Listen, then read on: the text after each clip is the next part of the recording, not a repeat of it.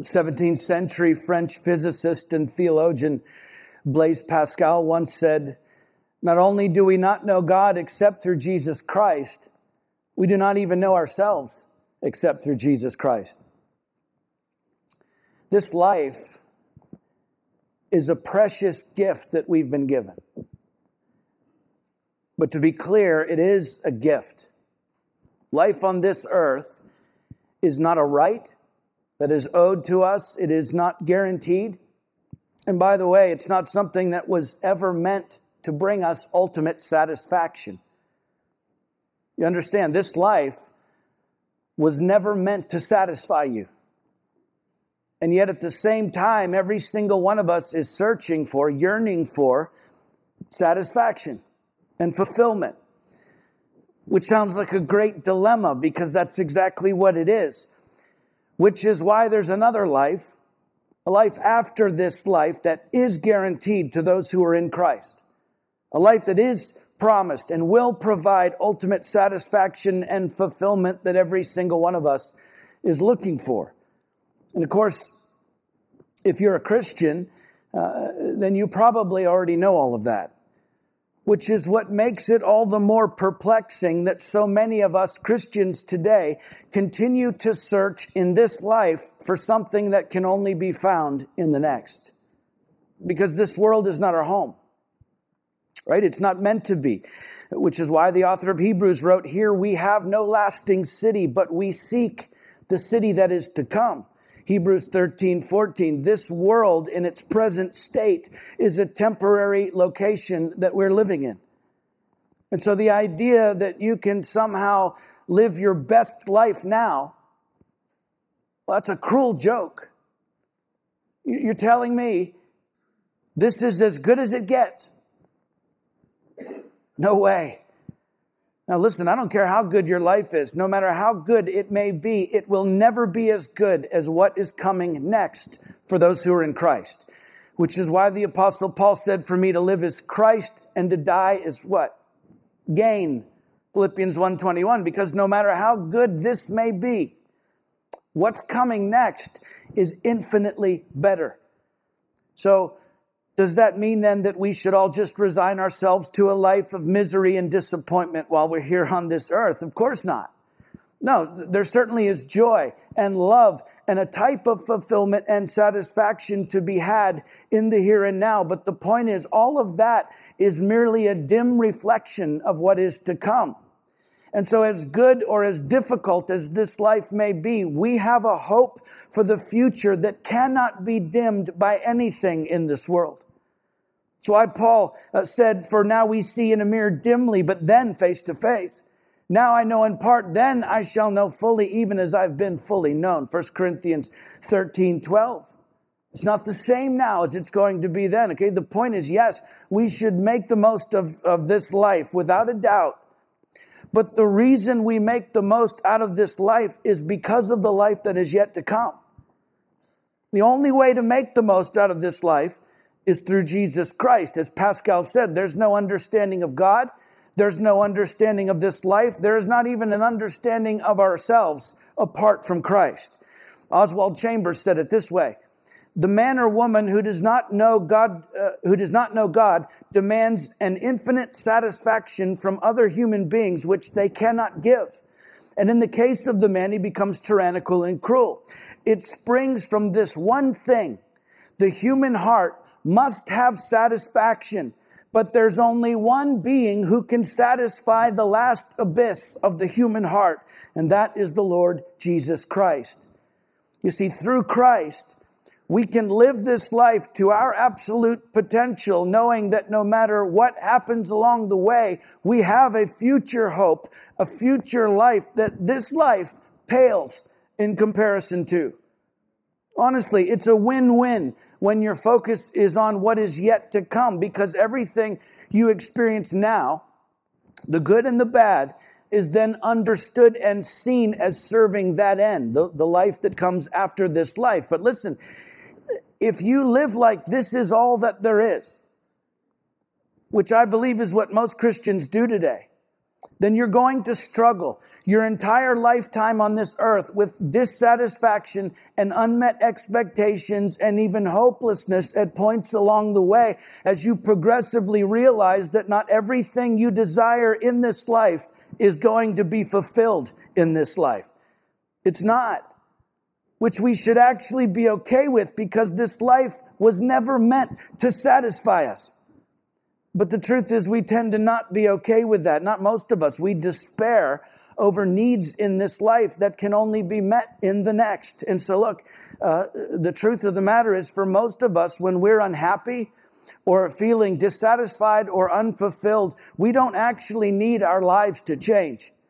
We need our perspective to change which is what we're going to see in the life of Ruth uh, as we continue our sermon series, working our way through her story, where Ruth had more reason to despair, given her life up to this point, than anyone else in the story. And yet she understood that her life wasn't just about her. In fact, it was about something much bigger than her, something that she was simply one part of. Now, uh, she was a very important part of that story, mind you, but a part of something bigger than just her own personal needs and immediate desires in this life. And listen, the same thing can be said of you. Your life is one part of a much larger story. It is a very important part of the story, yes, but it's only one part of something that transcends your personal needs and your personal desires at any given point along the way. And I'm telling you, once you gain that perspective and begin to live this life for what it is, a temporary journey on the way to ultimate satisfaction and fulfillment for all of eternity, then your perspective on this life changes drastically, which in turn will drastically change everything else about how you live this life, about how you, uh, about how you treat other people, about how you treat yourself about how you treat everything that has been given to you when you understand that it's all a gift.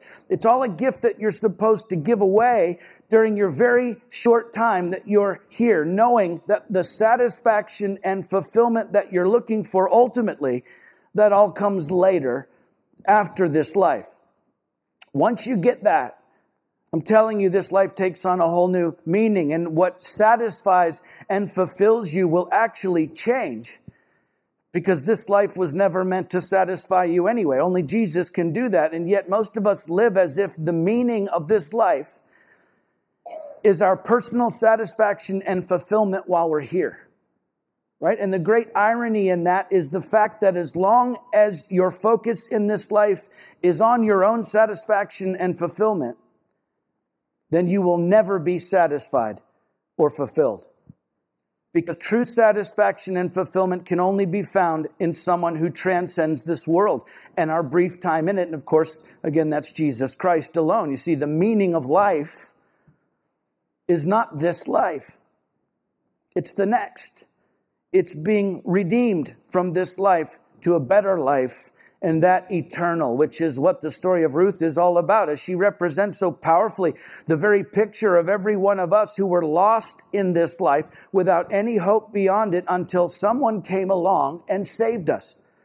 And yet it's Ruth's perspective about her life all along the way that is so remarkable and what we stand to learn so much from about the true meaning of this life. So let's pick the story back up where we left off last week at Ruth chapter 3 and see what she has to teach us about the meaning of this life and how that should affect the way we're living it. We'll begin with the first five verses Ruth chapter 3, verses 1 through 5. Then Naomi, her mother in law, said to her, My daughter, should I not seek rest for you that it may be well with you? Is not Boaz our relative with whose young women you were? See, he's winnowing barley tonight at the threshing floor. Wash therefore and anoint yourself and put on your cloak and go down to the threshing floor. But do not make yourself known to the man until he's finished eating and drinking. But when he lies down, observe the place where he lies. Then go and uncover his feet and lie down, and he will tell you what to do. And she replied, All that you say, I will do. So as the scene opens up, Naomi suggests to Ruth that there may be a way for her to find a better life for herself and therefore by default uh, for Naomi as well. If you've been following this series, you know these are two widows who are basically destitute, if not for Ruth going and gleaning in Boaz's field, picking up the scraps from the harvesters to keep them alive. And so Naomi's looking at this whole situation and she's come up with the plan. Remember, uh, life for a childless widow in ancient Palestine was precarious at best, typically without much hope for any future. But Ruth has developed a warm friendship with Boaz while laboring in his fields. And you'll remember from last week that Naomi had pointed out to Ruth that Boaz was a close relative of Naomi's deceased husband Elimelech, which means Boaz was a family redeemer or kinsman. It's the ancient word Gaal, which means Boaz was much more than just a family relation. He was one of the leaders of the family who was actually able to redeem another from their clan who had been widowed, according to the, the levirate marriage laws of ancient Hebrew culture at the time, which said if a woman's husband died before she could bear children by him, then it was the duty, the requirement of the dead man's brother or one of the kinsman redeemers to bear children by her in order to continue the dead brother's line which again is stipulated in the Mosaic Law in Deuteronomy 25, 5 through 10, effectively redeeming the family line that would otherwise be lost by a childless widow. And obviously, Naomi understands all of that. And so when she says to Ruth, My daughter, should I not seek rest for you that it may be well with you? Is not Boaz our relative with whose a young woman you were? She's referring to marriage with Boaz. In fact, the word rest that Naomi uses here is the same Hebrew word that she uses back in chapter 1, verse 9, when she's encouraging both Ruth and Orpah, her sister, to return to their families in Moab. And she says, The Lord uh, grant that you may find rest, each of you in the house of her husband. She's saying, Go back home and find rest, monoach in the Hebrew. In other words, go back to Moab and make a home for yourselves by finding husbands. It's the same phrase that she's applying here to the idea of Ruth actually proposing marriage, as we'll see, to Boaz, which is apparently uh, a plan that Naomi's no doubt been working on for some time now.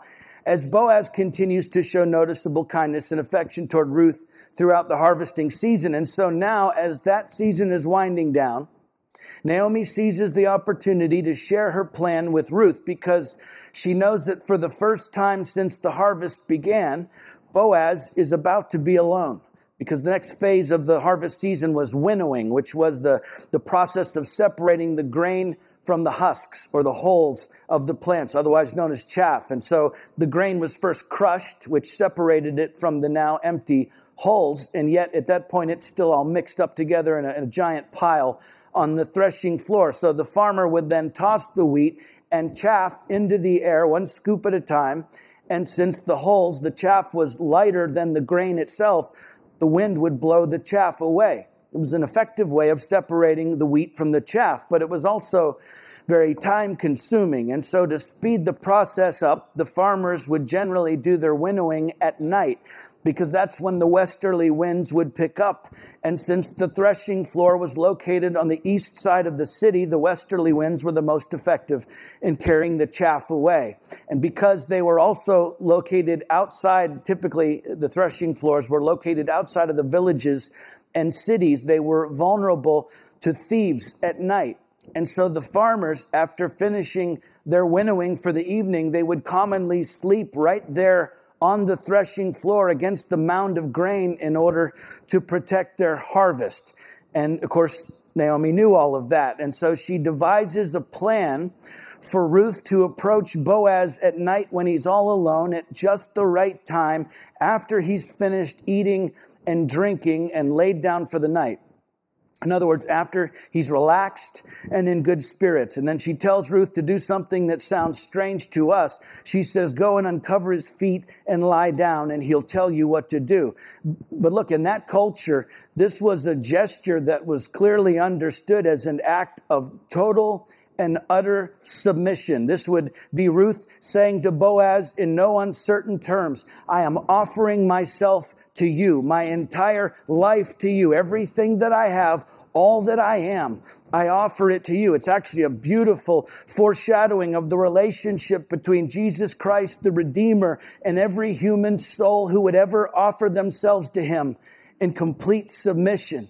And yet, just as beautiful, is Ruth's humble response to Naomi's instructions because remember, Ruth doesn't really understand any of this at this point. She simply says to Naomi, All that you say, I will do. It's as if in that moment, Ruth understood that her entire life, all of the hardship, all of the struggle and uncertainty, even the rejection she faced at times, it was all learning, it was all experience, it was all growth that was preparing her for a whole new life that she was about to embark upon. Even this moment where Naomi tells Ruth to wash therefore and anoint yourself. That's what people did in antiquity to prepare themselves for a life changing event, as we see in Exodus 2 5 and 29 4. It's what they did to prepare for the consummation of a marriage, which we see see in 2 Samuel 11, 2. It's also what people did to end their time of mourning, which we see with King David in 2 Samuel 12, 20, and of course with Ruth here in our story. You see, uh, Ruth's entire life, the meaning behind all of it ultimately was preparing her for a new life. And it's the same for us today. This life is meant to prepare you for the next. Right? But but how? How do we prepare in this life for eternity? Well, the answer is expressed perfectly in Ruth's response to Naomi. All that you say, I will do. Okay? Naomi represents the word of God here, preparing Ruth for her Redeemer. And Ruth's response is exactly how we are to respond to God's word today. You understand? God has given us his own words written down as Holy Scriptures. Not just, listen, it's not just to help us navigate this life. We're given His Word to prepare us for the next life. How? By teaching us how to follow Him, how to worship Him, how to serve Him, how to glorify Him, how to be like Him. All things that we will all be doing for all of eternity.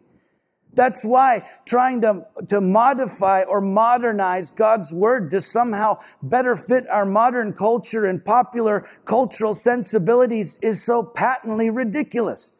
And yet we treat God's word like it's nothing more than a commentary on the best practices for human behavior in contemporary society. No, no, it is the very knowledge of the Almighty all powerful, all knowing, all present, eternal, immutable, holy, righteous, just, creator of the universe who was and is and is to come, which he breathed out of himself, endowing us with his own sacred words. Why? So that you and I could know him personally to teach us how to be in a relationship with this living God because that's what we're going to be doing for the rest of eternity after this life.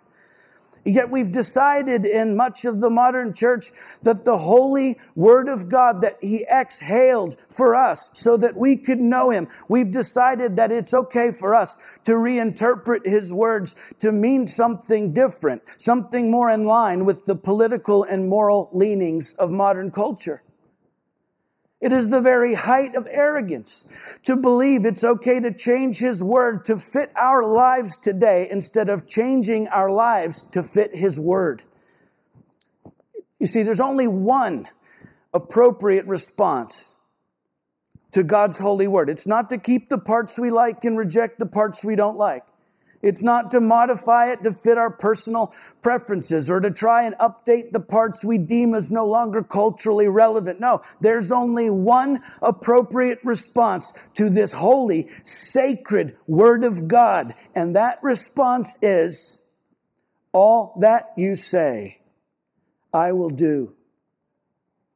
And yet that very response has become offensive today, even to many in the church. Although the reality is, if we're being honest, it's not a problem exclusive to the modern church. Peter warned the church in the first century there will be false teachers among you who will secretly bring in destructive heresies, even denying the master who bought them, bringing upon themselves swift destruction. And many will follow their sensuality, and because of them, the way of truth will be blasphemed. And in their greed, they will exploit you with false words Their condemnation from long ago is not idle, and their destruction is not asleep. 2 Peter 2 1 through 3. When it came to this word of God, Peter wasn't pulling any punches. Why so harsh? Well, because of what is at stake the church itself, because as soon as we begin following many different versions of the gospel within the church, that is the moment we begin to fracture, which is precisely what we see in the American church today. Okay, the, the church was never meant to be a melting pot of ideas and alternate gospels where it's safe or okay to manipulate the message of Christ until it fits our personal preferences or the inclinations of pop culture at any given point in history. But that's exactly what is happening in many elements of the church today. Bible scholar David Garland wrote, the danger of Christianity becoming an amalgam of various beliefs and practices is always real as the intellectual and spiritual fashions of the day exert their influence. But I can't think of any time in history that that's more true than now. Scottish Bible scholar James Stewart once described what was happening in much of the modern church as a vague theism plus a liberal humanist picture of Jesus plus a dash of Judaic legalism the whole being compounded with a certain culture consciousness, a considerable infusion of humanitarian benevolence, and perhaps even a secularizing of the kingdom of God.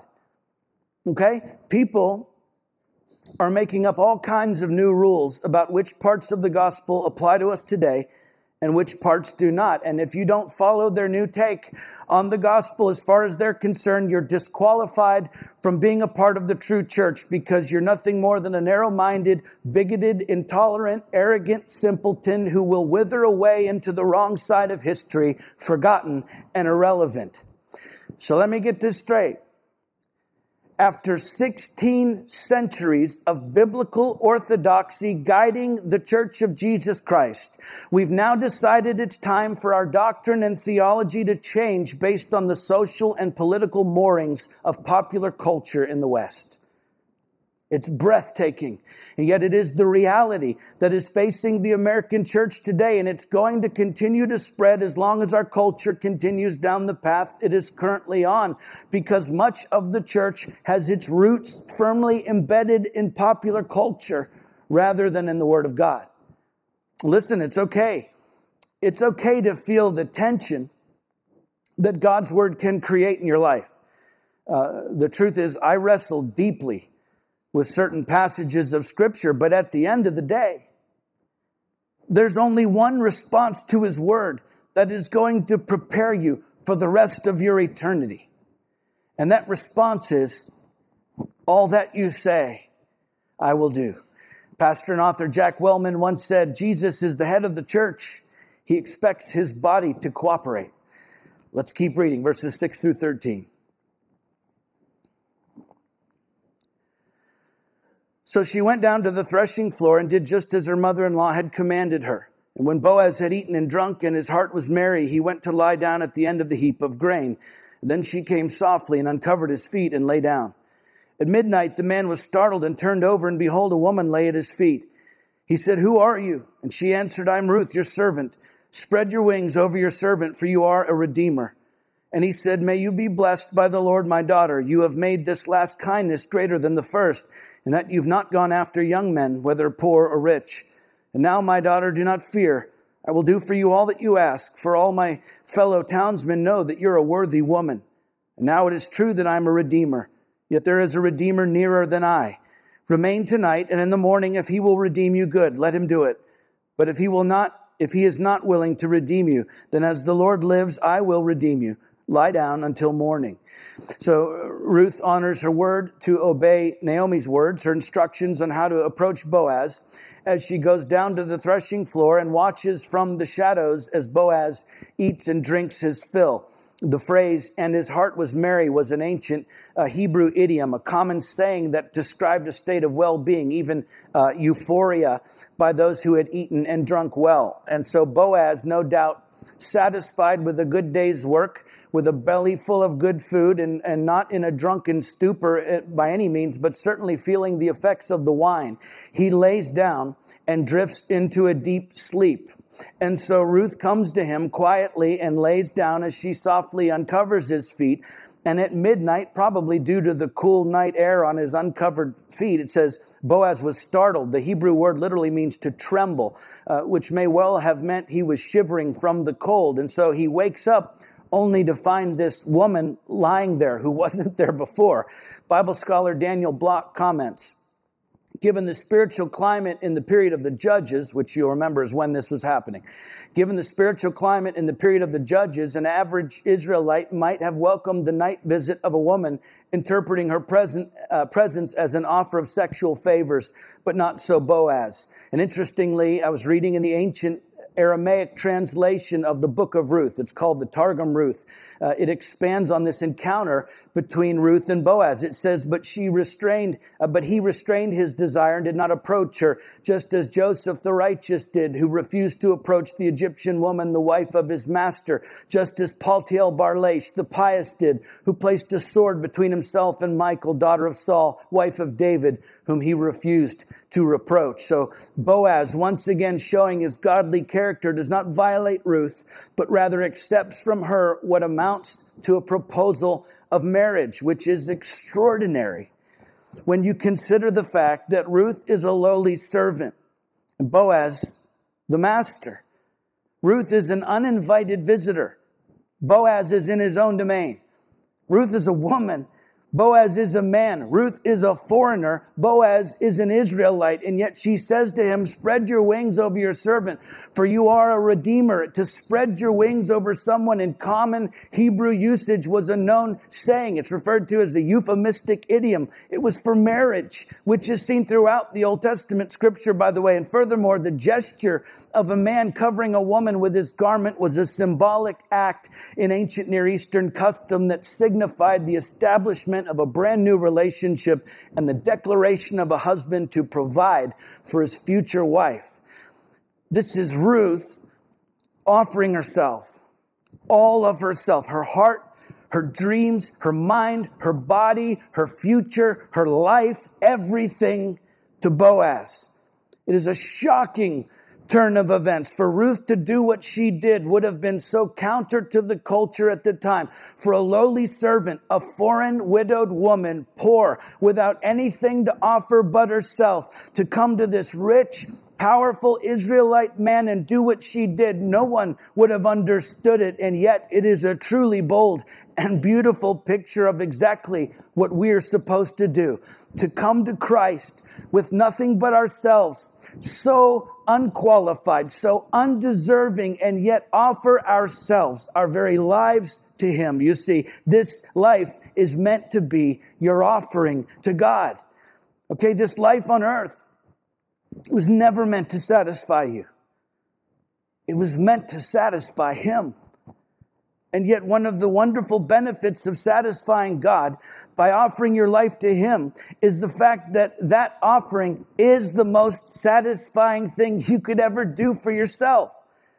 So, yes, there is uh, self satisfaction involved, but that's not the point. The meaning of this life is not your personal fulfillment, it is His, which is why His will which we find in His Word, is what we should base every single decision in this life on, rather than our personal feelings and personal desires. And I know, I know we all agree with that in theory, but in practice, we tend to actually live much differently. So many of us, we, we spend our lives, even as believers, primarily focused on ourselves believing that once we've lifted ourselves to a, a certain standard of living or a certain level of self gratification, then maybe we can give something meaningful to God out of our excess. And by doing so, achieve some kind of healthy balance in our lives, a balance between giving to God and taking care of ourselves, as if those two things are mutually exclusive.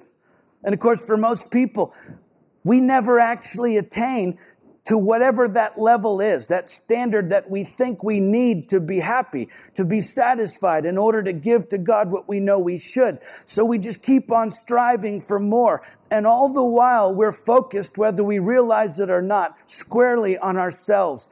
And left unchecked, living that way becomes an insatiable drive toward consumption. It is an appetite for self satisfaction, which, by the way, at the end of the day, actually produces the very opposite in us. It's a fact. The constant pursuit of self ultimately produces self loathing, dissatisfaction with life, and deep seated feelings of unfulfillment. The idea that we can consume our way to satisfaction and fulfillment is a hollow promise.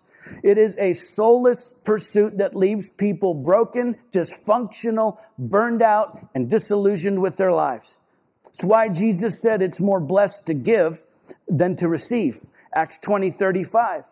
Because we're more blessed. We are more satisfied when we give than when we receive, which is antithetical to the humanistic philosophies of this world. And yet that's exactly what our culture, listen, even our church culture is shoving down our throats today. That being satisfied means having enough to ensure that there's never any want in our lives. That it is desirable to never lack anything. And that somehow we're being foolish when we intentionally risk our comfort and security and the comfort and security of our families by giving everything away to God that it's negligent to not earn as much as possible or amass as much as we can, that somehow we're less caring toward our loved ones if we intentionally do anything that may put our safety or their safety at risk. And yet, inherently, as Christians, I think most of us know that's wrong. I think we know deep down that God created us for something bigger than ourselves, something bigger than what we've settled for and try to convince ourselves is right. Because listen, we willingly and often enthusiastically not only applaud, but we financially support young missionary families with very small children who move into extremely dangerous parts of the world where they can be killed just for sharing the gospel. Why would we fund people's unimaginable irresponsibility if we really believed that putting your family at risk for the sake of God's calling on your life was unimaginably irresponsible? We wouldn't do that. We write entire books and make movies about those who become martyrs as they live out their purpose to the fullest. We celebrate people who turn down comfortable and safe lives in order to work in the slums of the world, giving their entire lives to helping the most vulnerable among us. We call those people heroes, giants of the faith because of the sacrifices they make and the results we see from their lives because I think deep down we know that living with that kind of abandon for God is the most fulfilling life that we could ever live, even though so many of us are unwilling to actually live that way. Those are the kind of lives that we often only dream about, lives that seem so far from the reality of our own. And so we make excuses for ourselves because we believe that we don't have the background or the skills or the resources or the qualifications to achieve the extraordinary. Listen to me. Ruth didn't have the background. She didn't have the skills or the resources or the qualifications to achieve great things for God either. In fact, all that she had was herself. And so that's what she offered. And it turns out that is all that God needs to accomplish great things in your life as well. He simply asks us to stop trying to satisfy ourselves with every moment of our lives and instead focus on satisfying Him by offering our lives. All that we have, all that we are, offer it to Him. And then you know what happens? He takes care of the rest, which happens, by the way, to be the most satisfying life you could ever live. The one spent not trying to satisfy yourself. Henry Blackaby said he, Jesus, has a right to interrupt your life. He's Lord. When you accepted him as Lord, you gave him the right to help himself to your life anytime he wants. Let's finish the story for today, verse 14 to the end of the chapter. So she lay down at his feet until the morning, but arose before one could recognize another. And he said, Let it not be known that the woman came to the threshing floor. And he said, Bring the garment you're wearing and hold it out. So she held it, and he measured out six measures of barley and put it on her. Then she went into the city, and when she came to her mother in law, she said, How did you fare, my daughter? Then she told her all that the man had done for her, saying, These six measures of barley he gave to me, for he said to me, You must not go back empty handed to your mother in law. She replied, Wait, my daughter, until you learn how the matter turns out, for the man will not rest, but will settle the matter today. Can you see how when, when Ruth offers herself to Boaz, she just gives what she has, which is herself, how immediately can you see how she's blessed and provided for? That's how it works. You want satisfaction in this life? Then give your life away. And you will be blessed and provided for like no other life you could ever imagine. So Ruth comes back to Naomi. She tells her everything that happened. And Naomi says, Wait, my daughter, till you learn how the matter turns out, for the man will not rest, but will settle the matter today. Can you imagine the sense of anticipation that Ruth and Naomi must have been feeling? in that moment. There was a promise from Boaz and yet also a stipulation because there was another relative who was closer, a closer relation to the family than Boaz, which meant according to the Levirate laws, that other relative had the, the first right of refusal, so to speak, when it came to marrying Ruth. So it's not a done deal. Naomi and Ruth had to wait to see how the matter would turn out. And unlike Boaz, who they have a strong, close working relationship with at this point, they know his character, they know his integrity. We don't know how well, if at all, they know this other relative. And so the anticipation, uh, it must have been all consuming as Ruth waits for this whole new life of hers to begin with nothing more that she can do but wait for Boaz to come and get her. B.B. Warfield once said, Our faith itself, though it be the bond of our union with Christ through which we receive all his blessings, is not our Savior. We have but one Savior, and that one Savior is Jesus Christ our Lord. Nothing we are and nothing that we can do enters in the slightest measure into the ground of our acceptance with God. Jesus did it all. There was nothing more for Ruth to do but to offer herself to Boaz and then wait with great anticipation for him to come to her, which again is the very picture of how it should be. This life is meant to be lived in anticipation of the next. In fact, we should be consumed with anticipation for the life that is coming after this life to the point that everything we do in this life is done in consideration of the next. That's why Jesus said, do not lay up for yourselves treasures on earth where moth and rust destroy and where thieves break in and steal, but lay up for yourselves treasures in heaven where neither moth nor rust destroys and where thieves do not break in and steal. For where your treasure is, there your heart will be also. Matthew 6, 19 through 21. The fact is, this world is not our home, which means every single Christian should be homesick in this world, but not of it. Always living in anticipation of what is yet to come. Listen, when you live like that, it affects every part of your life in the here and now because you're no longer looking to this world to make you happy or satisfied or fulfilled, which I'm just telling you makes for a much more enjoyable experience on this planet once you realize this isn't your ultimate destination. And yet, if you live like this is all that there is, which I believe is what most Christians do today, then you are going to struggle your entire lifetime on this earth with dissatisfaction and unmet expectations and even hopelessness at points along the way as you progressively realize that not everything you desire in this life is going to be fulfilled in this life. It's not. And so, look, the, the truth of the matter is for most of us, when we're unhappy or feeling unfulfilled or unsatisfied, we don't actually need our lives to change. We need our perspective to change.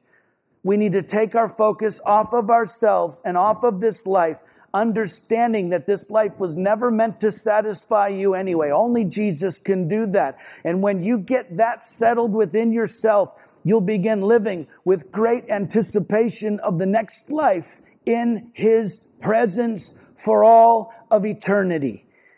And in point of fact, You will enjoy this life all the more, knowing that your time here is merely preparing you for what comes next, which makes it easy to give everything that you have and all that you are to Him while you're here, because that's where all of this ends up anyway. You being with Him forever. And that, that is the meaning of life. Let's pray.